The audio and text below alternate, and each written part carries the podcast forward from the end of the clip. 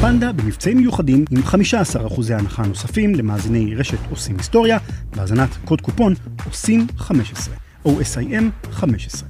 פנדה zzz.co.il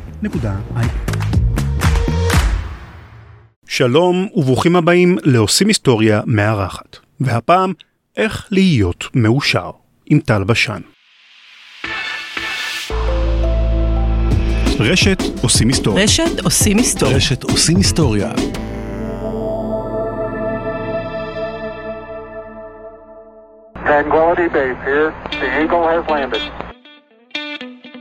עושים היסטוריה עם רן לוי.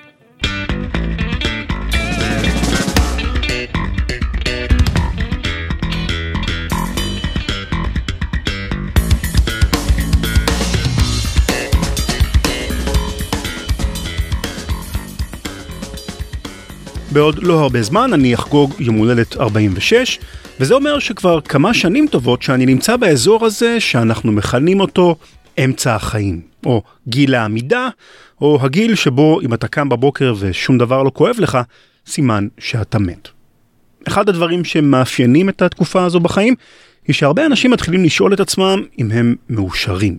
אם הם נמצאים במקום שבו הם חלמו למצוא את עצמם כשהיו צעירים, או שאולי הנהר הגדול של החיים סחף אותם למקומות פחות טובים, בקריירה למשל, או בזוגיות. אני לשמחתי נמצא במקום טוב, אני אפילו יכול לומר שאני באמת ובתמים מאושר, אבל הסטטיסטיקה אומרת שבערך עשרה אחוזים מאיתנו חווים משבר שכזה, וזה לא מעט, ויש לי תחושה שאפילו מעבר לאותם עשרה אחוזים, יש המון אנשים שאולי לא חווים משבר של ממש, אבל הם גם לא ממש מאושרים במלוא מובן המילה. השאלה המתבקשת היא, מה צריך לעשות כדי להיות מאושר? אני, באופי שלי, אדם פרקטי. אם יש בעיה שרוצים לפתור, או מטרה שרוצים להגיע אליה, אני מנסה לגלות מהן הפעולות שצריך לבצע כדי לפתור את הבעיה, או להגיע לאותה המטרה. אני מחפש את האלגוריתם, או את המתכון לפתרון הבעיה. אבל כשזה מגיע לשאלת העושר, די ברור של... אף אחד אין תשובה אמיתית לשאלה הזו. ולראיה, יש תעשייה שלמה שצמחה סביב השאיפה לסייע לאנשים למצוא את מקור האושר שלהם. החל מסדנות רוחניות כאלה ואחרות, וכלה בספרי עזרה עצמית בסגנון אבא עשיר, אבא עני. יותר מזה, לדעתי אין בכלל תשובה אחת ויחידה לשאלה איך להיות מאושר, מכיוון שכל אחד מאיתנו מחזיק בתוך הגולגולת שלו רשת נוירונים שיש לה דפוס שונה וייחודי של קשרים, שהם תוצאה של השילוב השונה והייחודי של תורשה וסביבה אצל כל אחד מאיתנו. במילים אחרות, המטרה היא אולי אותה המטרה, להיות מאושר, אבל מכיוון שכל אחד מאיתנו נמצא בנקודת פתיחה שונה, בהכרח המסלול שנצטרך לעבור בדרך אל אותה המטרה יהיה שונה וייחודי. לפני כמה שבועות יצא לי להקשיב לפרק של פודקאסט בשם סליחה זה לא מה שהזמנתי. מגישים אותו לימור רייך, חברה טובה שלי, וטל בשן, שהוא מייסד בית הספר למנהיגות תודעתית, ובשני העשורים האחרונים מעביר סדנאות שמטרתן, ואני אצטט כאן מהאתר שלו ברשותכם, לאפשר לכל אדם דרך ברורה ובהירה ללקיחת אחריות מלאה על שיפור איכות חייו. מה שאהבתי לשמוע בפרק שהאזנתי לו, פרק 7 של התוכנית, למי שרוצה לדעת, הם הכלים שטל נתן למאזיניו כדי לנסות ולמצוא את הדרך שלהם אל האושר, לפי הגישה שהוא תומך בה, כמובן. אלו כלים, או שאלות, יותר נכון, שכל אחד יכול לשאול את עצמו, והתשובות להן עשויות לעזור לו להבין אם הוא או היא מאושרים, ואם לא, מה צריך לעשות, או אילו החלטות צריך לקבל כדי להיות יותר מאושרים. לי, בתור האדם הפרקטי שאני, הגישה הזו קסמה במיוחד, ולכן החלטתי להזמין את טל לתוכנית כדי לשתף אותנו בתובנות שלו. אני אוסיף ואומר שאני מאוד מאמין בפוטנציאל של פודקאסטים, באופן כללי, לסייע לאנשים להגשים את עצמם, לממש את הפוטנציאל שלהם, ואולי גם להיות מאושרים יותר. אחד הדברים היפים בפודקאסטים הוא הקשר האינטימי והאישי מאוד שנוצר בין המגיש והקהל שלו. אידיאלית, המגיש והמאזין הם חברים באותה הקהילה, או חולקים ערכים משותפים, או תחומי עניין זהים. ולכן רעיונות שעוברים דרך פודקאסט נקלטים אצל המאזינים בצורה מעט שונה, אני חושב, מאשר רעיונות שאנחנו נתקלים בהם בעיתון או על מסך הטלוויזיה. מדיות שהן מטבע הדברים פחות אישיות ואינטימיות. אצלי זה ככה, בכל אופן. כשאני מאזין לפודקאסט שאני אוהב, אני פתוח יותר לכיווני מחשבה מעניינים ולרעיונות חדשים. אז אני שמח שיש לי את הזכות והיכולת להכיר לכם רעיונות וכיווני מחשבה שאולי יתרמו לכם ויעזרו לכם להגשים גם את עצמכם. טוב, עד כאן להרהורים הפילוסופיים שלי. תודה רבה ללימור רייך שהכירה לי את טל בשן, ועכשיו בואו נאזין לראיון. האזנה נעימה. אה, אז אה, אנחנו נתחיל בזה שאתה תספר למאזיננו מי אתה ומה אתה. טל בשן, 50 וקצת, אה, בית ספר למנהיגות תודעתית, שיטה שנקראת אימפקט, מודל התפתחות אישי, בית ספר שעוסק בלימוד של התפתחות אישית, עוסק בתודעה. רעיון שנקרא מנהיגות תודעתית, היכולת להנהיג את התודעה שלי במובן הזה שאני אהיה בעל הבית של התודעה שלי, של ה mind שלי, כדי לחיות חיים אה, מלאים ומאושרים. מ-99, זאת אומרת כבר 22 שנה. כן, כן, הרבה הרבה מאוד שנים. כמה תלמידים כבר אה, עברו תחת ידיך? אה, אף פעם לא עצרתי לספור, אני מניח שאלפים, מכובד. כן, הרבה אלפים אולי אפילו. Uh, המודל שאנחנו הצגנו הציג רעיון די, די פשוט, די עתיק, הוא אמר, כל אחד מאיתנו, רן, יש איזושהי מערכת הפעלה מנטלית, איזשהו חיווט, איזה דוס כזה היסטורי, uh, והוא מנהל חלק אדיר מההתנהגויות שלנו, ההרגלים שלנו, הרגשות שלנו, התגובות שלנו, הוא, הוא קובע, זו תשתית המערכת, זה משהו שהוא באמת מאוד מאוד עתיק. Uh, מי שלא יכיר את מערכת ההפעלה הזו שלו יתקשה מאוד להנהיג את עצמו או לשנות את עצמו, ובוודאי שיתקשה uh, להנהיג אחרים.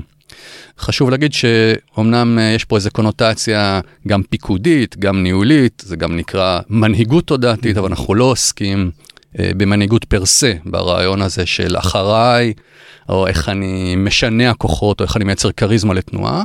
אנחנו מדברים על מנהיגות בממד הכי אינטימי שלה, במקום הזה שהאם אתה רן מסוגל להנהיג את חייך, אה, לחיות את החיים שלי כפי שהייתי רוצה לחיות אותם. אתה חושב שמישהו שנולד עם תכונות מסוימות שמביאות אותו לרמת עושר כלשהי, רמת, אתה יודע, רמה פנימית של עושר עצמי, כן. יכול לחוות עושר יותר רב כתוצאה מאותה, מאותה הבנה טובה יותר של עצמו? כי, כי אני שואל, כי יש לי תחושה שחלק מהאנשים שאני מכיר סביבי, הם, הם, נולדו, הם נולדו עם איזושהי תפיסה אופטימית כלשהי, או פסימית כלשהי. לא בטוח שזה קל לשנות לבן אדם את ה... אתה יודע, את הברגים בראש. תראה, השאלה שלך אפשר לקחת אותה למקום אולי אפילו עוד יותר מופשט, כי כן, בפירוש יש אנשים שנולדו עם איזה מיקוד פנימי, עם תחושת ערך ברורה, הם נ... חוו אהבה פשוטה יותר, ההורים שלהם קיבלו אותם עם פחות תנאים, זכו בלוטו של החיים. הם זכו בלוטו של האהבה, אה, ומכיוון שהאופן שבו הם נאהבו היה גם בטוח וגם מלא, אז uh, עמוד השדרה שלהם יותר ברור, תחושת המסוגלות שלהם יותר ברורה, הם לא מתנים אינסוף הגבלות והתניות לגבי האם הם ראויים לחיות בשלום עם עצמם או לא ראויים לחיות בשלום עם עצמם. ובסוף זה המתכון העמוק ביותר לאושר, בן אדם שמסוגל לקבל ולאהוב את סך חלקיו בשלמות. בודדים האנשים שאני פוגש שככה הם אכן אה, נולדו, ולכן אלה שהיה להם המזל להיוולד עם אופי כזה במיקוד פנימי, והורים מתאימים הם באמת אה, אי שם הגבוה יותר. הזכרת מקודם את האושר. כן. מה זה אושר. בתפיסתך? זאת אומרת, אם אני עכשיו אה, קניתי מכונית אה, יפהפייה ואני נוסע בכביש וכולם מסתכלים בי ואני שמח שכולם מסתכלים עליי אז אני מאושר, אה, מה זה אושר בעצם אצל בני האדם? יכול להיות שאפשר לדבר על אושר קצר טווח וארוך טווח, ויכול להיות שכשאנחנו נדבר על, ה, על המכונית הזו שאתה נוסע בה, אתה תהיה, יהיה לך חיוך מרוח, אה, על השפתיים, אבל הוא יהיה קצר מועד, ואז עקב קיצרות המועד של החוויה הזאת, אולי נקרא לדבר הזה תענוג או עונג. אנחנו נגיד, תקשיב, יש פה עונג, כי יש איזה רצון שיתממש ויש אדרנלין והכול, אבל הוא קצר מועד, ומהר מאוד תעקוף אותך מכונית אחרת ואתה תגיד, mm, this is next, כאילו. אז uh, יכול להיות שאנחנו נבוא ונגיד שמילוי של רצונות גשמיים יותר, נמוכים יותר, uh, אפשר לטעות בו כאושר, אבל הוא יותר קרוב לתענוג. לא שיש לנו משהו רע בתענוג, אבל אל לנו להתבלבל בין תענוג לבין אושר. אתה אומר, זה לא האושר האמיתי במרכאות, אם- אפשר להגיד דבר כזה. אז מה זה אושר אמיתי יותר? אדם שחי בהלימה עם הרצונות שלו, הוא בן אדם מאושר. בן אדם שחי הרחק מהרצונות שלו, הוא בן אדם לא מאושר. כלומר, אם יש לנו מין משולש כזה, אה, שבצד אחד כתוב רצון ובצד התחתון שלו כתוב אה, מציאות, אז ככל שהמרחק בין הרצון למציאות גדול יותר, אני בן אדם מאושר פחות. וככל שהמרחק בין הרצון למציאות בחיים שלי אה, קטן יותר, אני בן אדם מאושר יותר. יש גם כמובן אנשים בעולם שהם מדוכאים ולא יודעים למה, ובמשוואה הזאת אפשר לבוא ולהגיד, זה בגלל שאין להם מושג מה הם רוצים. שאני חושב שרוב האנשים הם ככה. זאת אומרת, זה- אני לא יודע אם רוב האנשים בכלל חשבו אי פעם מה הם באמת רוצים, מה יעשה אותם מאושר. תמיד אה, מכניסים אותנו לתוך איזושהי, איזשהו מסלול כזה. אה, בית ספר, צבא, בוא תעשה תואר, עבודה. מה יעשה אותי מאושר ממש, לא יודע אם אי פעם חשבתי על את זה. זה אנחנו יכולים למדוד על פי כמות הציפרלקס ובני דודיו. זאת אומרת, אה, מסתובבים הרבה מאוד אנשים שיש להם הכל, או לפחות יש להם מה שהרבה אנשים אחרים היו חולמים שיהיה להם ברמה החומרית, אבל החוויה היא לא חוויה של אושר, היא חוויה של סטרס וחוויה של תסכול. ואפילו חוויה של דיכאון, כי כשאני לא מחובר לרצון שלי, רן, זה לא רק שאני לא מחובר לרצון שלי, אני גם לא מחובר לרגשות שלי. כי מימוש של רצון, תשוקה, מחוברת לרגש, ובן אדם שלא מחובר לרגש ולרצון שלו, הוא בעצם זומבי, הוא מת מהלך. אז איך אני יכול לנסות להבין מהם הרצונות שלי? לא, קודם כל רגע צריך להבין למה בכלל אנחנו רודפים הרצונות שלא שייכים לנו. אם אנחנו חיים במציאות שבה יש שני כוחות שמנהלים אותנו, שהם כנראה לא הכוחות הנכונים. האחד קשור לאגו שלנו, שבא ואומר, אני כדי לחוש ערך, אני כדי להרגיש טוב עם עצמי, רוצה להיות מצוין. ואני גם רוצה שיהיה לי מלא חפצים, כדי שאנשים יגידו לי שאני מצוין, וכדי שאנשים יגידו, וואו, תראו איזה חפצים יש לו, הוא בן אדם מדהים, תראו איזה אוטו מדהים יש לו, הוא בן אדם מדהים, תראו איזה בית מהמם יש לו, הוא בן אדם מהמם, תראו איזה ילדים הורסים יש לו, הוא בן אדם הורס. אז המימד הזה של האגו אומר, אני רוצה רק כדי שאנשים אחרים יחשבו שאני מדהים, וכשאני זוכה להכרה שלי על ידי הסביבה, אני חי בשלום עם עצמי. כלומר, כל הרצון הזה נולד כדי, מבחוץ כדי בעצם. שתהיה הערכה מבחוץ. אנחנו חוזרים שוב לאהבה, זה לא אותו ילד שכל הזמן קיבל אהבה מעצם היותו הוא. זה ילד שקיבל אהבה כי הוא השיג תוצאה מדהימה במבחן, או כי הוא השיג הישג מדהים, והילד מתבלבל בין העובדה שהוא נאהב כמו שהוא, לבין זה שהוא זוכה לפידבק מההורים שלו על פעולה או הישג. וכשילד לאורך זמן מבין שהוא זוכה לאהבה או לדחייה אל מול פעולה או הישג, הוא מבלבל בין שני הדברים האלה, והוא ממשיך לדהור כל החיים אחרי פעולות והישגים. זאת אומרת, הבלבול הזה של אהבה כמימד חיצוני, פעם אחת, והרעיון הזה ש, שאני רוצה דברים בשביל האגו כדי שהשכנים יחשבו עליי, אז אני גם כל הזמן אה, משווה את מה שאני משיג למה שאחרים משיגים. אז לזה אנחנו קוראים רצון במיקוד שליטה חיצוני. עכשיו, רוב האנשים, כשהם אה, ממלאים רצון במיקוד שליטה חיצוני ומשקיעים בזה מאמץ אדיר, ברגע שאני מממש את הרצון הזה, יש אומנם תחושת סיפוק, ויש אולי אפילו תענוג, אבל לא יכול להיות מ- מילוי אמיתי ואושר, כי אני לא ממלא רצון שנולד מתוך ההוויה הפנימית שלי. אני ממלא רצון שכל התכלית שלו זה שמישהו אחר יחשוב שאני מדהים. אז הטרגדיה העמוקה היא ששני שליש מהעולם הזה רודף אחרי רצונות שנולדו במיקוד שיטה חיצוני, כלומר מכוחות חיצוניים פנימה, טורח, לוקח הלוואות, נלחם, מתקדם בעבודה, עושה תארים, קונה מכוניות, מייצר טייטלים, כבוד, השפעה, מה שאתה לא רוצה, וכשזה מתמלא הוא נשאר ריק. ובמקום להסיק מסקנות, המסקנה המיידית היא שהוא פשוט צריך יותר. הדבר הזה, ואנחנו במרוץ העכברים המפורסם. אז טרגדיה אחת עמוקה קשורה לרעיון הזה, שרצונות שנולדים במיקוד חיצוני, גם כשהם מתמלאים, משאירים את האדם ריק.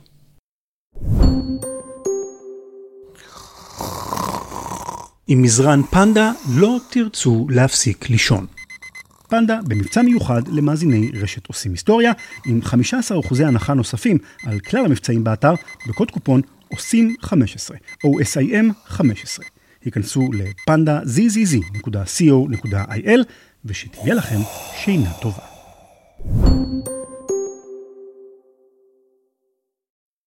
הכוח השני קשור לפחדים, ואולי השלישי קשור לחינוך. אה, נתחיל דווקא מהחינוך. יש איזו תפיסה עקומה, שבכל פעם שילד אה, אומר יותר מדי פעמים אני רוצה, אני רוצה, אמרו לו, ילד תתאפס על עצמך, אז מה אם אתה רוצה? קודם כל תעשה מה שצריך, ואחר כך נדבר. וחוץ מזה, רן, לא כל מה שאתה רוצה אתה יכול לקבל. כאילו רעיונות גבוהים, אבל הם רעיונות נמוכים מאוד. ויותר מזה, אם יש לנו מישהו שכל הזמן אומר מה הוא רוצה וממש את מה שהוא רוצה, אנחנו כבר מקללים אותו. הוא אגואיסט, הוא אגוצנטרי, הוא לא חושב על אף אחד אחר, חס וחלילה הוא נהנתן. בא בן אדם ליהנות בחיים, זאת שערורייה, אוקיי? אז יש גם לנו תפיסה כזאת, ואז הבן אדם אומר, אה, אוקיי, זה שאני רוצה, זה לא בסדר. אבל אולי זה שהוא רוצה זה באמת לא בסדר. זאת אומרת, אם כולנו נהיה self-centered, וכולנו נדאג לרצונות ולצרכים שלנו, נשים אותם על פני החברה, דרישות החברה, האם התוצאה לא תהיה התפרקות של החברה? התשובה הקצרה היא לא, אלא להפך. הרעיון הזה, התפיסה שלנו שאומרת שאם כולם יחשבו רק על עצמם, אנחנו נתפרק, השורש שלה הוא, הוא פחד מאוד גדול. אבל האמת הוא הפוך, אם אני, האמת היא הפוכה, אם אני אהיה נאמן, נאמן לרצונות שלי, והשאיפת חיי תהיה לממש את התשוקות שלי, כי אני מכבד את הרצונות שלי ואני מכבד את הרגשות שלי, אז מיד אני גם מכבד את הרצונות שלך ואת התשוקות שלך. יש שתי תפיסות בעולם, אחת היא תפיסה של או-או. אם לי יהיה ביס יותר גדול, לך יהיה ביס יותר קטן. כאילו, זו תפיסה של חוסר. ואחת היא תפיסה של גם וגם, היא אומרת ככל שאני אהיה שמח יותר, ככל שאני אהיה אותנטי יותר, ככל שאני אהיה יותר נאמן בחתונה שלי איתך, רן. זה יאפשר גם לך להיות יותר מכל מה שאתה רוצה. למה העובדה שאני חי במלוא העוצמה, אוטומטית נתפס אצלנו כאילו אתה חייב לחיות בחצי עוצמה כרגע. אה, זה כמו שהאסטרטגיה של עין תחת עין משאירה בסוף את כולם עיוורים. נכון? עיוורים ונטולי. שיניים, לא אמר, אה, not a pretty sight. אז אנחנו נכנסים למערכת זוגית ואומרים עכשיו, כדי שהזוגיות הזו תתקיים, זוגיות כרעיון. כן, אתה מדבר על הסוסייטי, על החברה, אני מדבר על, בוא נסתכל על זה מערכת היחסים בינינו. אתה אומר, כדי שהזוגיות הזו תתקיים, בוא נתחיל להתבטל. למה שאני אתבטל? אם אני אתבטל לאורך זמן ואני עסוק בריצוי וצמצום עצמי לאורך שנים במערכת היחסים בינינו, ברור שבסוף אה, אני אה, אקמול, ויחד איתי המערכת הזוגית הזאתי. אז אמרנו מקודם, אדם מאושר הוא אדם שחי בהלימה עם הרצונות שלו. כי הוא מכבד את עצמו, הוא מחובר לעצמו. עכשיו, הרצונות של בן אדם שלם הם לא לפגוע בזולת. ככל שבן אדם נאמן יותר לרצונות שלו, שקט יותר אצל עצמו, מחובר יותר לתשוקות האותנטיות שלו, הוא אוטומטית יש לו שאיפה גבוהה יותר לאהוב, להעניק, לתת. כשאתה יוצא לטיול, לפני שנכנסנו סיפרת לי שעשית איזשהו טיול אה, בשלג פעם. כשחזרת לא היה לך יותר לתת. כשהיית... כן, מרגיש, כן. נכון. אה, לא, כשהיית שם לא אמרת, אה, חבל שהילד שלי לא איתי, חבל שאשתי לא איתי, לא שלחת תמונות כדי שיהיו שותפים באירוע. אז כן, יש תפיסה שאומרת ככה, ויש תפיסה שאומרת ככה. הניסיון של ה-20 ומשהו שנים שלנו מראה שככל שאנשים בתוך המערכות שלהם יותר מחוברים לרצונות האותנטיים שלהם, המערכות שהם שותפים בהם הולכות ופורחות. אז אני מחזיר אותך חזרה בעצם לשאלה ש, שבעצם איתה הובלת. דיברנו על הנושא הזה של, יש את הרצונות מבחוץ, שאנחנו לא יכולים להבדיל ביניהם לבין הרצונות האותנטיים שלנו, ודיברת על פחדים ועל חינוך. אז אני חושב שעל לא, על פחדים, על פחדים לא הרחבנו, אמרנו, בדיוק. אה, דיברנו על פחדים במובן הזה, אה, אל מול כל רצון חופשי, שרוצה למשוך את עצמו למעלה, כמו בועה שרוצה לעלות מעבר למים, יש פחד שמושך אותו למטה. אלה שני הוקטורים. אפשר אפילו להגיד שאל מול כל רצון חופשי שלא מבטא את עצמו במציאות, יש פחד שכן מבטא את עצמו במציאות. מה, מה זה למשל פחד? מה הכוונה? אה, רצון חופשי שלי הוא אה, לממש את קריירת המשחק שלי. הפחד שלי זה העלבון אה, שמא אני אה, אכשל. רצון חופשי שלי אה, הוא לצאת אה, לטייל כל סוף שבוע עם החברים שלי, הפחד שלי זה שאשתי תעשה לי סנקציות ולא תדבר איתי יותר. רצון אה, וכולי וכולי. זאת אומרת, אל מול כל רצון חופשי שלי, אני רוצה אה, להתגרש. זה הרצון החופשי שלי. הפחד הוא מה יהיה, מה יגידו, אוי לבושה, אוקיי? הרצון שלי הוא בקשר עמוק בזוגיות, להתמסר. הפחד שלי הוא להיפגע אם אתה תנטוש אותי. כלומר, אל מול כל רצון חופשי, שאנחנו משייכים אותו בשפה של הבית ספר לאהבה, הוא חופשי. יש פחד שמושך אותו למטה. לפעמים הפחד הזה גם יכול להיות מוצדק, אני מתאר לעצמי, לא? אה, באמת אשתי תכעס עליי אם אני כל סוף שבוע אצא לטיול. כן, תראה, קודם כל, אני מקווה מאוד שלא. ב', אנחנו צריכים לעשות הפרדה בין פחדים שאנחנו צריכים להיות מאוד שמחים שהבורא שתל אותם בתוכנו, כמו פחד מאש, או פחד ממגדל גבוה, או פחד מנחש, כי הם פחדים קונקרטיים. מתחת לדברים האלה, יש פחדים שהם פחדים רגשיים. זה קצת, זה קצת מבלבל. זה, זה פחד מלהרגיש משהו. זה לא פחד מסנקציה, סנקציית אש או סנקציית מכה. זה פחד מזה שיחשבו שאני מוזר. זה פחד מזה שידחו אותי.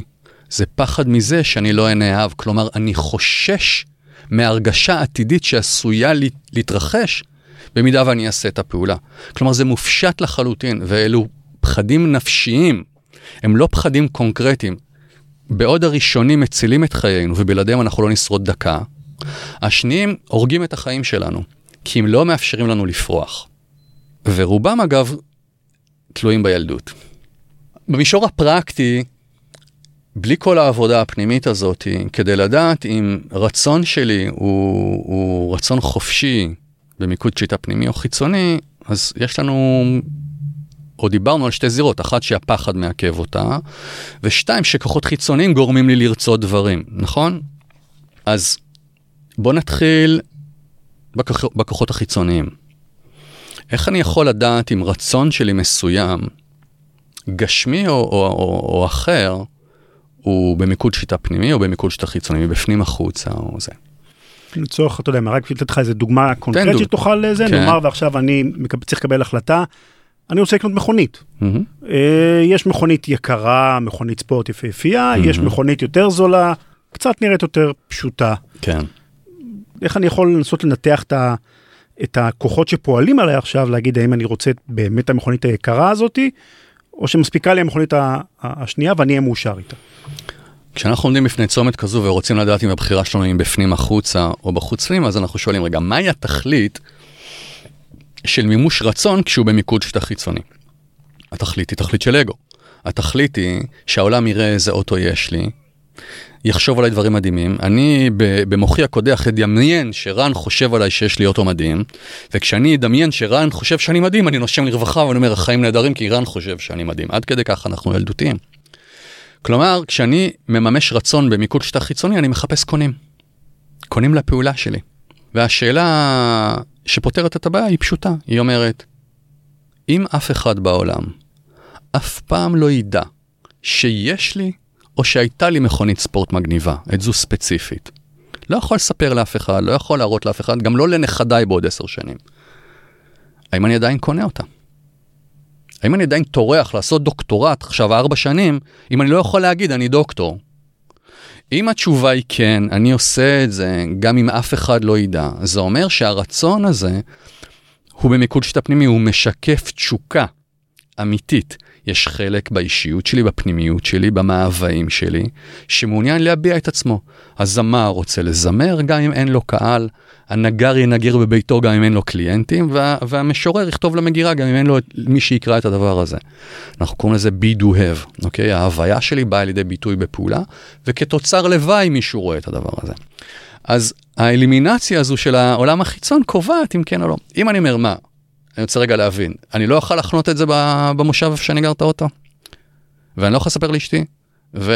מה, אז מה, אני, הלוואה, טעם. 200 אלף שקל כן. הלוואה עכשיו הדבר הזה, מה, אני מטורף, או מה, עכשיו אני אלמד את כל זה שלוש שנים.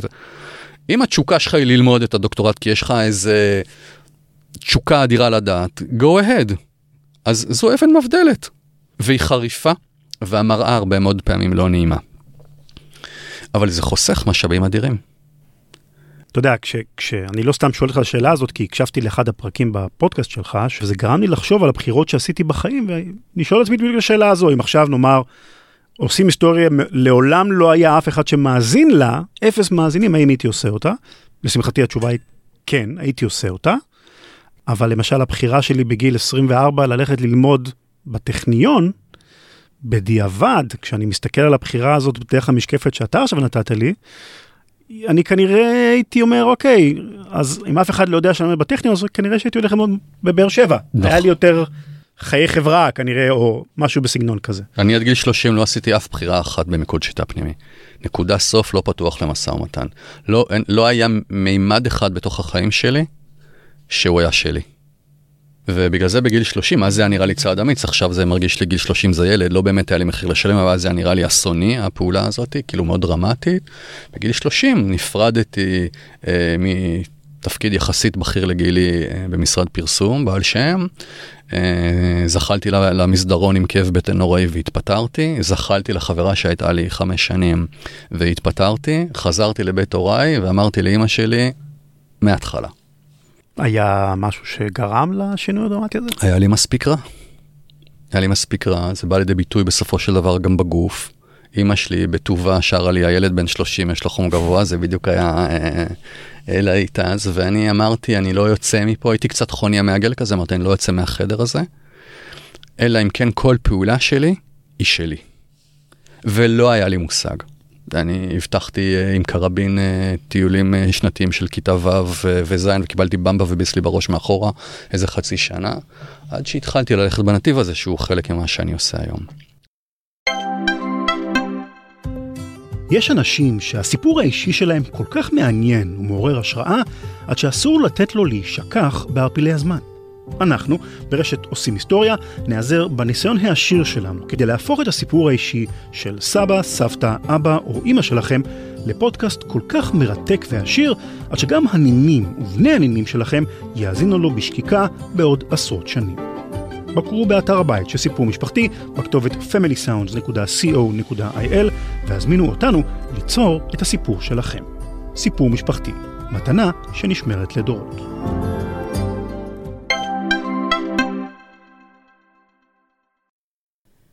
כלי נוסף, אם אני חוזר רגע לפרקטיקה, כי דיברנו על שני צירים, נכון? דיברנו על ציר אחד של האם רצון שלי הוא במיקוד שיטה פנימי או חיצוני, אז דיברנו על הרעיון הזה, ואמרנו שכלי נוסף הוא פחד. פחד מעכב הרבה מאוד uh, מהרצונות שלנו. אז uh, הרבה מאוד פעמים מגיעים אליי אנשים להתייעץ, אנשים עוצמתיים מאוד, בדילמות, לפנות שמאלה או לפנות ימינה. לעשות רילוקיישן בעמק הסיליקון, או לפתוח עכשיו איזה סטארט-אפ, ב, לא יודע, בקריית גת. והוא חצי שנה כבר מתלבט עם הדבר הזה, וזה ברור שעם השכל שלו הוא לא יכול להגיע להכרעה. והמשימה היא להסיר את הפחדים. כשבן אדם אומר לך שהוא לא יודע מה הוא רוצה, בעמדה שלי, כ- כיועץ, כמורה, כמנחה, זה שזה לא אמת. הנחה שלי, יש לו קריאה פנימית, הוא יודע מה הוא באמת רוצה, והנחת עבודה שלי שהרצונות האלה מכוסים כרגע על ידי יותר מדי פחדים. בדרך כלל רן, הפחדים האלה הם במסווה של חשיבה רציונלית ושכל. מה, אתה אומר דווקא הפוך, אנחנו, אנחנו, הפחדים הם לא רציונליים, אבל אנחנו ממסכים אותם באמצעות כביכול תירוצים רציונליים כאלה ואחרים. ברור. אני רוצה ללמוד ספרות עברית בימי הביניים. איך שאני שומעת את זה, אני מזדקפת, אני, אני מלאת חיים, ועכשיו תן לי, עכשיו, אני, אני, אני עכשיו עפה על הדבר הזה. ואז מתחיל השכל להגיד, כן, אבל מה תעשי עם ספרות עברית בימי הביניים? ממה תתפרנסי, תגידי לי. ומה ההורים יגידו? ותואר שני מה? זאת אומרת, התשוקה, כשהיא מחוברת לאהבה ולרצון חופשי, הגוף מרגיש אותה מיד. כלומר, הגוף מזדקף ומתעצם. ואז השכל במסווה של אינטלקט משקף את הפחדים ומדכא אותנו, ולצערי, אנחנו נותנים הרבה יותר מדי משקל לשיקולים הרציונליים ששורשם פחד, מאשר לשיקולים האינטואיטיביים ששורשם אהבה. וכל פעולה שיונקת מפחד, סופה שפירותיה יתקשרו עם הפחד הזה. למרות שאתה יודע, יש בזה משהו. זאת אומרת, אם אני עכשיו, הפנטזיה שלי היא ללמוד ספרות של ימי הביניים, מעשית, אני עלול למצוא את עצמי ללא עבודה בגיל אה, 30-40 אולי. ודרך אגב, אני פה מכניס אותך לוויכוח שיש לי עם הרבה אה, אה, אנשים שככה אנחנו מדסקסים את הנושאים האלה. אני בתפיסה שאדם צריך לעשות את מה שהוא אוהב לעשות, גם אם זה לא יעשה אותו עשיר וכדומה. אנחנו שוב אומרים פעם, לי, אתה יש לך פריבילגיה, היית מהנדס בהייטק, אתה יכול להגיד את זה. אנחנו שוב אני, פעם, אם אני סופר, שמעת את המשפט הזה? אתה מהנדס בעיית קשר פריבילגיה, זה השכל שמשקף פחדים. הנה טיעון שכלי שמשקף פחדים, בסדר? אחד, אני רוצה להגיד מהניסיון, ו- ותודה לאל, אני כבר כאילו, אני מרגיש שאני רשאי לדבר בזכות הניסיון, כי 20 שנה עם לא יודע כמה אלפי תלמידים, אתה כבר יכול להגיד המדגם הוא מייצג. אני לא זוכר שאני פגשתי תלמיד שבחר ללכת עם הלב שלו ומצא את עצמו דלפון בסוף הדרך. בדרך כלל כשבן אדם מחובר לתשוקות שלו, מממש בעזרת העוצמות שלו את אותן תשוקות, כמעט תמיד, כשזה גם מביא איזשהו ערך לחברה, כי אנחנו חיים בתוך חברה, אם בן אדם מממש את התשוקות שלו בעזרת העוצמות שלו, וזה מביא ערך לחברה, הוא מתפרנס בכבוד, ולרוב יותר מאשר הוא הרוויח קודם. אז יש לנו מלא אנשים שמחזיקים בקריירה שמייצרת להם ביטחון כלכלי כזה או אחר, אבל הם מתים, מהלכים. כמה כאלה יש, רן? על כל אחד שאתה חושב שאתה מכיר, יש עוד ארבעה שאתה לא מכיר. זאת אומרת, אנ- אנחנו פוגשים אותם כל הזמן. אה, וזו בעיניי, זה דבר טרגי. זה דבר טרגי, ואני לא חושב שזה צריך להיות אה, או-או. זה לא או מתפרנס או תשוקה. ותראה, רן, זה שוב, זה, זה מחשבות של, אה, שיש להם שורשים עמוקים, בסדר? מלחמת העולם הראשונה, הצדיקה את החשיבה הזאת, באה מלחמה שנייה, הצדיקה, אתה, אתה, ויש לך את ההיסטוריה ב... ברור חשיבה הישרדותית, לוקח הרבה מאוד זמן להתרחק ממנה. אבל היא עוברת מאב לבן, למרות שהמציאות כבר לא תקפה. אתה יודע כמה פעמים אנשים גוררים פחדים שכשאתה רק שם את המציאות הסבירה מול העיניים, היא מרסקת את הפחדים שלהם. איך אני שם את המציאות הזאת באמת מול העיניים? זאת אומרת, כשאני מסתכל על מישהו מבחוץ, אני חושב שיהיה לי קל להגיד לו, תשמע, הפחדים שלך לא, לא באמת ריאליים, אבל אתה יודע, גם לי יש פחדים. נגיד, היה שלב בקריירה שהייתי צריך לבחור אם אני רוצה לעשות פודקאסטים למחייתי, או להמשיך אה, את- העבודה שהייתה לי קודם בהייטק. היה לי את הפחד. פחד ממה? פחד מזה שאני, אתה יודע, אני עוזב את ה... כמו שהגדרת, אני חושב, פחד הישרדותי של בן אדם עם שלושה ילדים ומשכנתה, שעכשיו צריך לקפוץ ראש לתוך בריכה שהוא לא יודע מה העומק שלה. הפחדים העמוקים ביותר קשורים לשדים פנימיים, ושדים פנימיים הם, הם היסטוריים. ואולי כמו שאתה חוקר את ההיסטוריה, גם זה מה שאנחנו עושים. כשבן אדם מפחד מעתיד מסוים, זה בדרך כלל קשור לעבר שלו. והתפקיד של אנשים בפוזיציה שלי, היא להחזיר את האנשים, לפגוש את השדים שלהם ולהתמודד איתם במקום שבו הם התרחשו. אה, וזו עבודה עמוקה, מאתגרת, מרגשת, אה, אבל היא משנת חיים. וזה הייעוד שלי. הממד השני, ואולי זה עונה על השאלה שלך בממד יותר קונקרטי, נקרא מבחן הקצוות. בן אדם כשהוא מפחד, הוא מפחד מהמילימטר הראשון שהוא לא רואה. He is reacting למצ... לחוסר הוודאות המיידי שיש מולו. הוא אומר, ואם לא תהיה לי פרנסה? הוא אומר, וואי, זה ממש מסוכן, אז אני לא אעשה את הפעולה.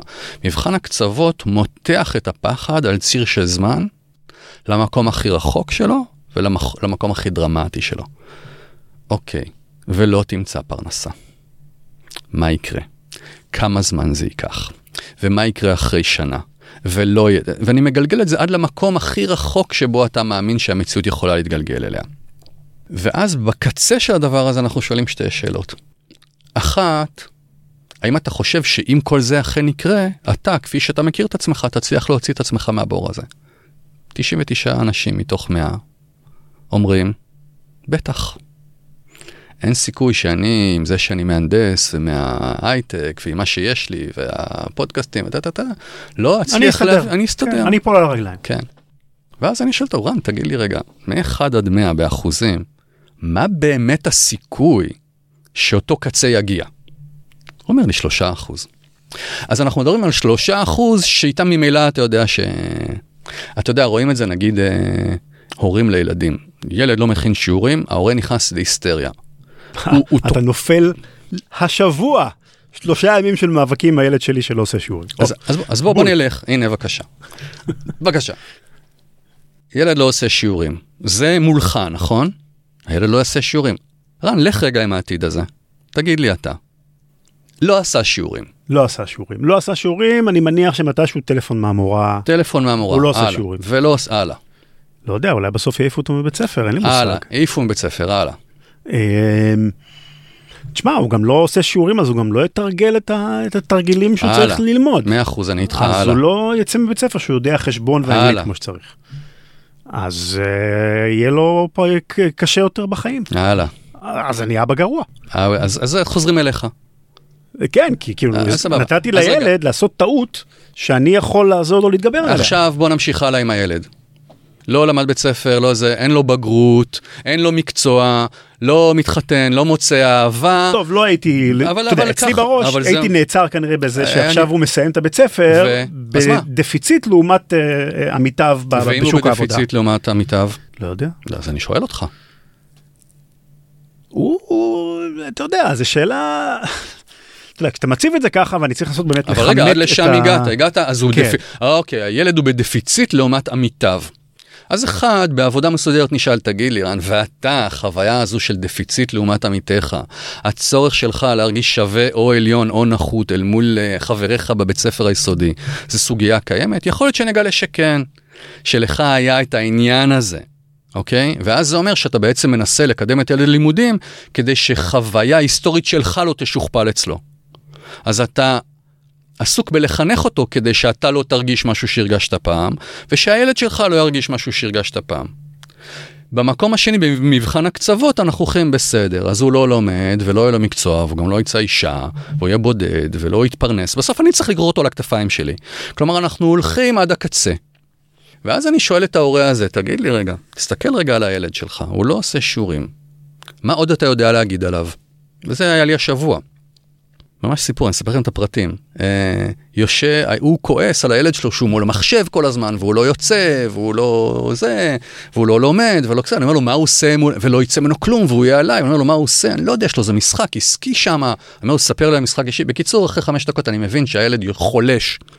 על איזה 1,500 איש שעובדים בשבילו ברשת, כולם מכניסים לו הכנסה פסיבית, הוא בנה רשת גאונית דרך איזה מודל מתמטי, וכן, הילד לא לומד, אבל הוא כבר נמצא איפה שאבא שלו בחיים לא יהיה.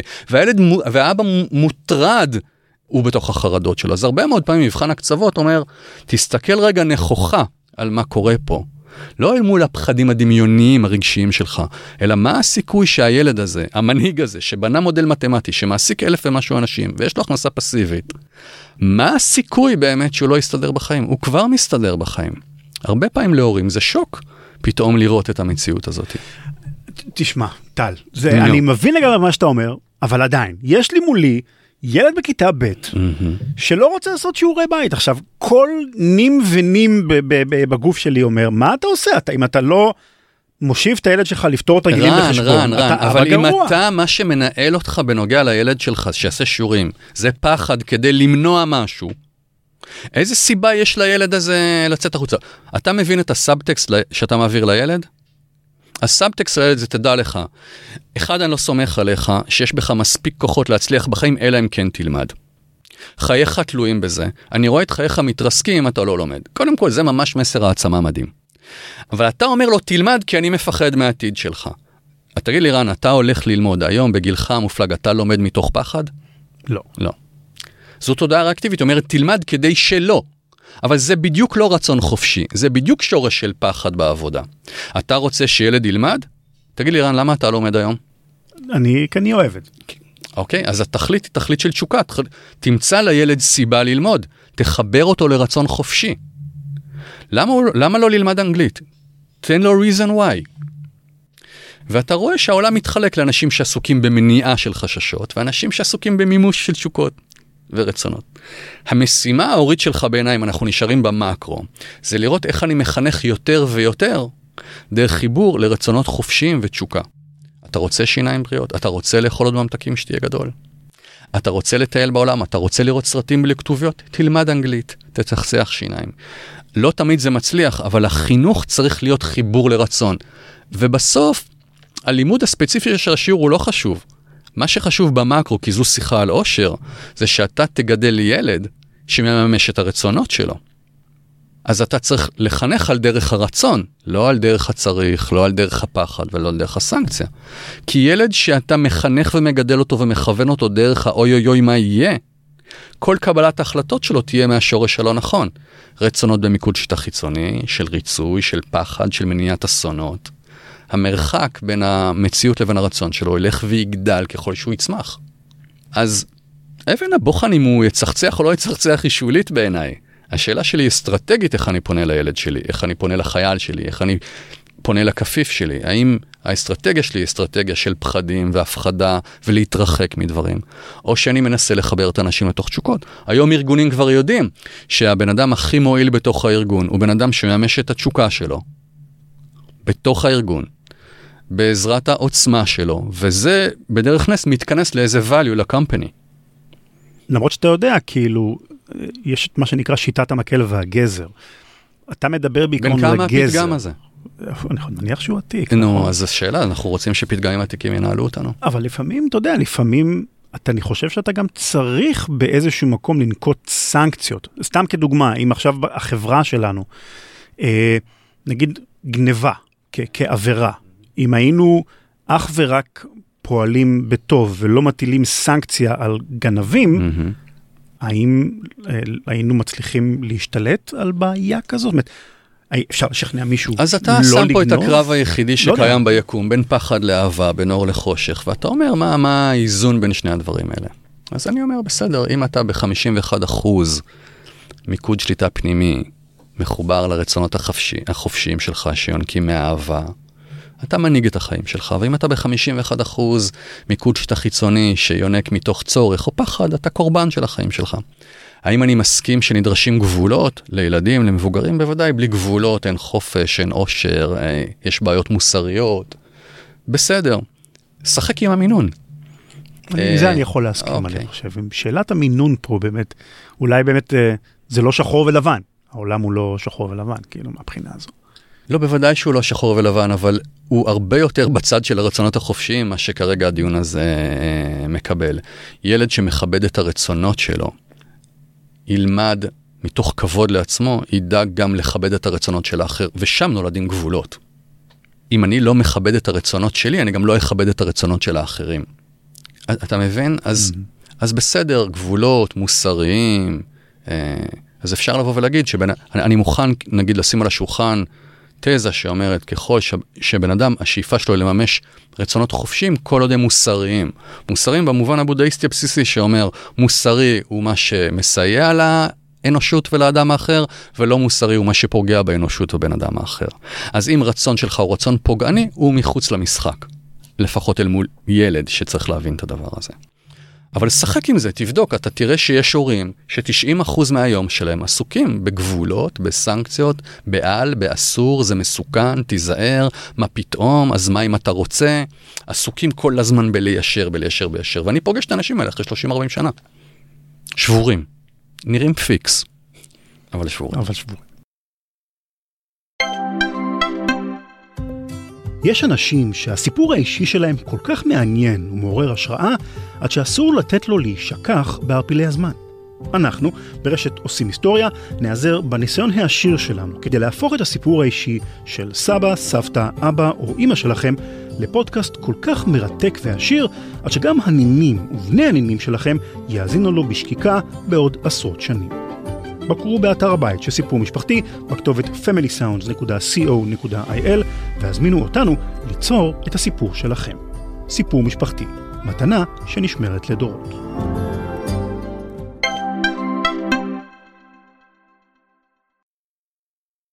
אז בואו ניקח את השיחה הזאת למקום קצת יותר אולי כללי, אה, נעשה פנייה חדה כזו, ציפרלקס וכדומה. כן. אפשר לומר שאנשים שנוטלים את, ה, את התרופות האלה, הם אולי גם באיזשהו מקום מנסים להתגבר על הקשיים בחיים שלהם בדרך הקלה? כי אני זוכר שבתקופות מסוימים בחיים שלי, כשהלכתי לטיפולים פסיכולוגיים וייעוציים, אז דיברו איתי על טיפולים כמו CBT, mm-hmm. זה. טיפול קוגניטיבי התנהגותי, זאת אומרת, אתה צריך לעשות עבודה עם עצמך, מהמם. ארוכה, ארוכה, ארוכה, אבל האלטרנטיבה הייתה לקחת איזה כדור קטן לבן, לא, זה לא אלטרנטיבה. שפותר לך את הבעיה. תיאורטית. בוא נדייק.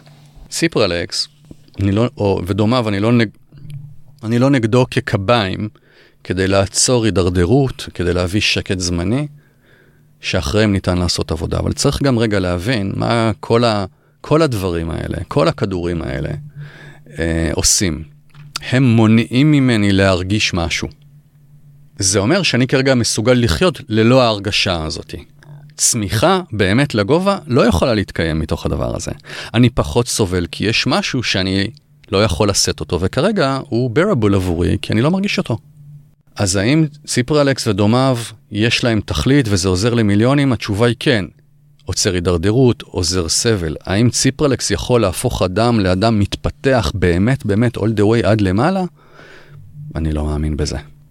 אני לא חושב שזה אפשרות. אני מקבל את הצורך בעזרה הזו, אני חושב שהיא נהדרת לפעמים.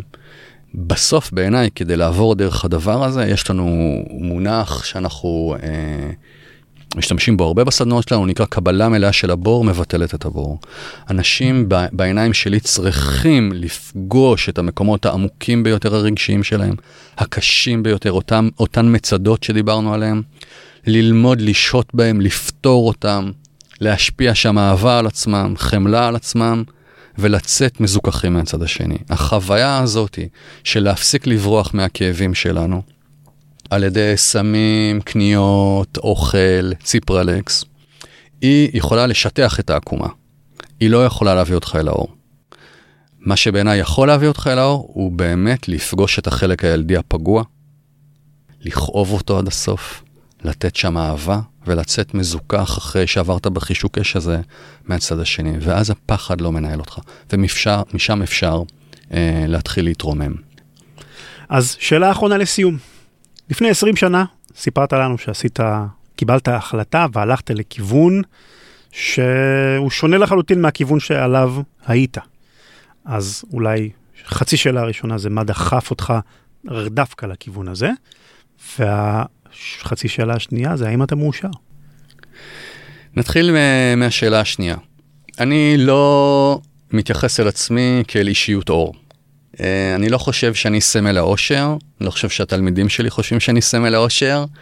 אני כן יודע להגיד שאני בן אדם מאושר יותר, אני ממומש יותר ואני מתפתח ואין יום שבו אני לא מתקדם. יש גם ימים שאני נופל, אבל אם אני מסתכל על הוקטור, על הדלתא הזאתי, אז אני מאוד מאוד שמח בהתקדמות שלי. אני, אני מרגיש שלם יותר, ממומש יותר, מחובר יותר, מרגיש יותר, אוהב יותר את עצמי, את האחרים. עדיין יש תלמידים שמגיעים לכיתה ועוקפים אותי בסיבוב. אז אני לא חושב שאני אקזמפלר לאושר, but I'm getting there. אין ספק שאני מממש את התשוקה שלי ועף על מה שאני עושה. והראיה היא שאם אני מרגיש לא טוב, אז אני אומר לאשתי, לא נורא, לפחות אני הולך ללמד עכשיו. וזה ברור לי ש... היית עושה את זה מבפנים. כן, כי כשאני מלמד, אני, אני, אני כולי מזדקף וחוגג, וכשהתלמידים הולכים, אז אני חוזר להרגיש לא טוב. אז אה, זה אומר שאני במקום הנכון. ומאז אתה עוזר להרבה הרבה אנשים, ואני מקווה שגם עזרת למאזיננו. היה לי מאוד מאוד מעניין. טל בשן, תודה רבה. תודה לך. להתראות.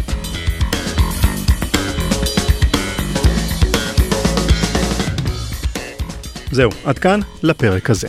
תודה רבה לטל בשן וללימור רייך.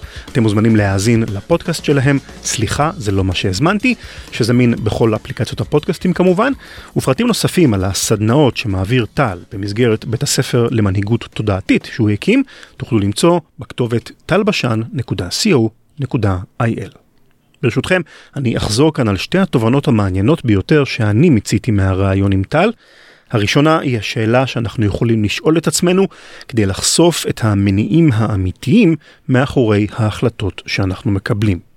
אם אף אחד לעולם לא היה יודע שקניתי את הרכב היוקרתי והמפואר, האם עדיין הייתי קונה את הרכב הזה, או שאולי הייתי שמח להסתפק ברכב פשוט יותר? אם אף אחד לעולם לא היה יודע שעשיתי דוקטורט בתחום X, אני לא יכול לכתוב דוקטור בכרטיס הביקור שלי או בשלט שעל הדלת, ואף אחד לעולם לא ידע שאני דוקטור, האם עדיין הייתי עושה את הדוקטורט הזה? התשובה הכנה לשאלה הזו תגלה לנו אם מקורה של ההחלטה המדוברת הוא ברצונות האמיתיים שלנו, או תוצאה של לחץ מסוים, מיקוד פנימי לעומת מיקוד חיצוני, כפי שניסח זאת טל. התובנה השנייה, השאלה השנייה, יכולה לסייע לנו להיחלץ מפחד שמשתק אותנו ומונע מאיתנו לקבל החלטה שאולי כדאי לנו לקבל. נניח שאני מתלבט באיזה מקצוע לבחור, או אם לעזוב את מקום העבודה שלי, או כל שינוי אחר בחיי, ונניח שקיבלתי החלטה שהתבררה בסופו של דבר כלא נכונה. מה הדבר הכי נורא שיכול לקרות?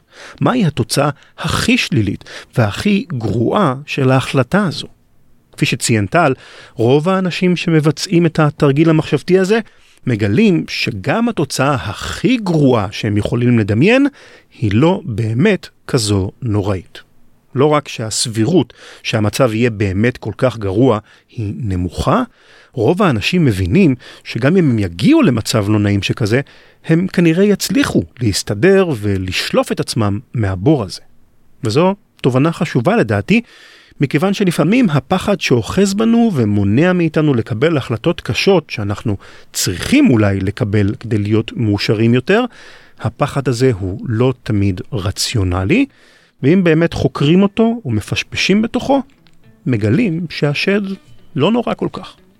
מה דעתכם על מה ששמעתם בריאיון? האם יש לכם טיפים משלכם לגבי השאלה איך להיות מאושר?